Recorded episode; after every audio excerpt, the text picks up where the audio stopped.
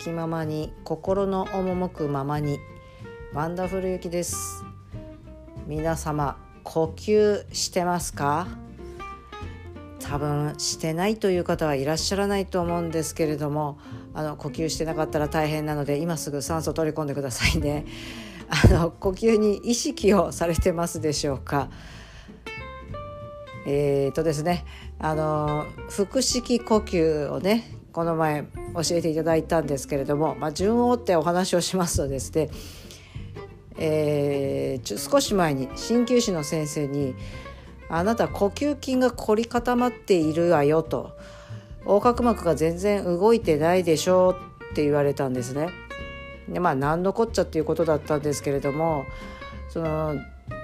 下半身の流れが、まあ、血液にしろ、まあ、気の流れでも何でもそうなんだろうと思うんですけどその流れが下半身がえらい滞ってると。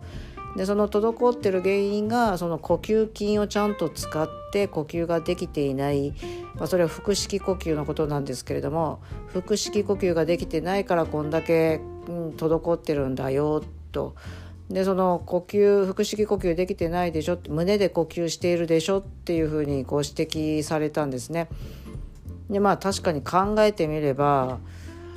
胸で呼吸しているなっていうのは前々から感じてはいたんですよね。でも実際その呼吸の仕方っていうのはよく分からなくってなんぼ腹式呼吸がいいとは言われてもその腹式呼吸の仕方が分からない。でその横隔膜を下げて上げてなんていうのは理屈では分かってても実際それができているのかどうかがちょっと分からないで、まあ、結局その分からない原因が凝り固まってて動かないから分からないんだっていうところに行き着くんですけれども。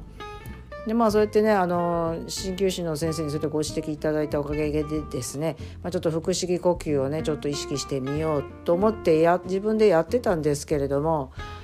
どうもこうお腹を膨らまして息を吸い込むっていう感覚がちょっと自分でつかめなくってお腹を膨らますように息を吸い込んでるつもりなんだけれども肩が動いてたりとか胸ばっかり膨らんでたりとかっていう感覚があるんですねまだまだあるんですね。ねあのじゃあ腹式呼吸ってどうすればいいんだろうっていうところを考えてた時にこの音声配信のコミュニティ入らせていただいてるんですけどそのコミュニティの中にですねヨガをされている方がいらっしゃいましてでその方にねあの実はのちょっと腹式呼吸の仕方がわからないんで教えていただきたいんですけどっていうふうにお願いをしましたらあのちょっと他のチャンネルではあるんですけれどもスタンド FM さんのこじこじさんと言いますその方がねあのヨガされてるのであのお願いしたんですけれどもそちらのねスタンド FM さんのライブ配信の方でじゃあ教えますよなんていうふうに言っていただきまして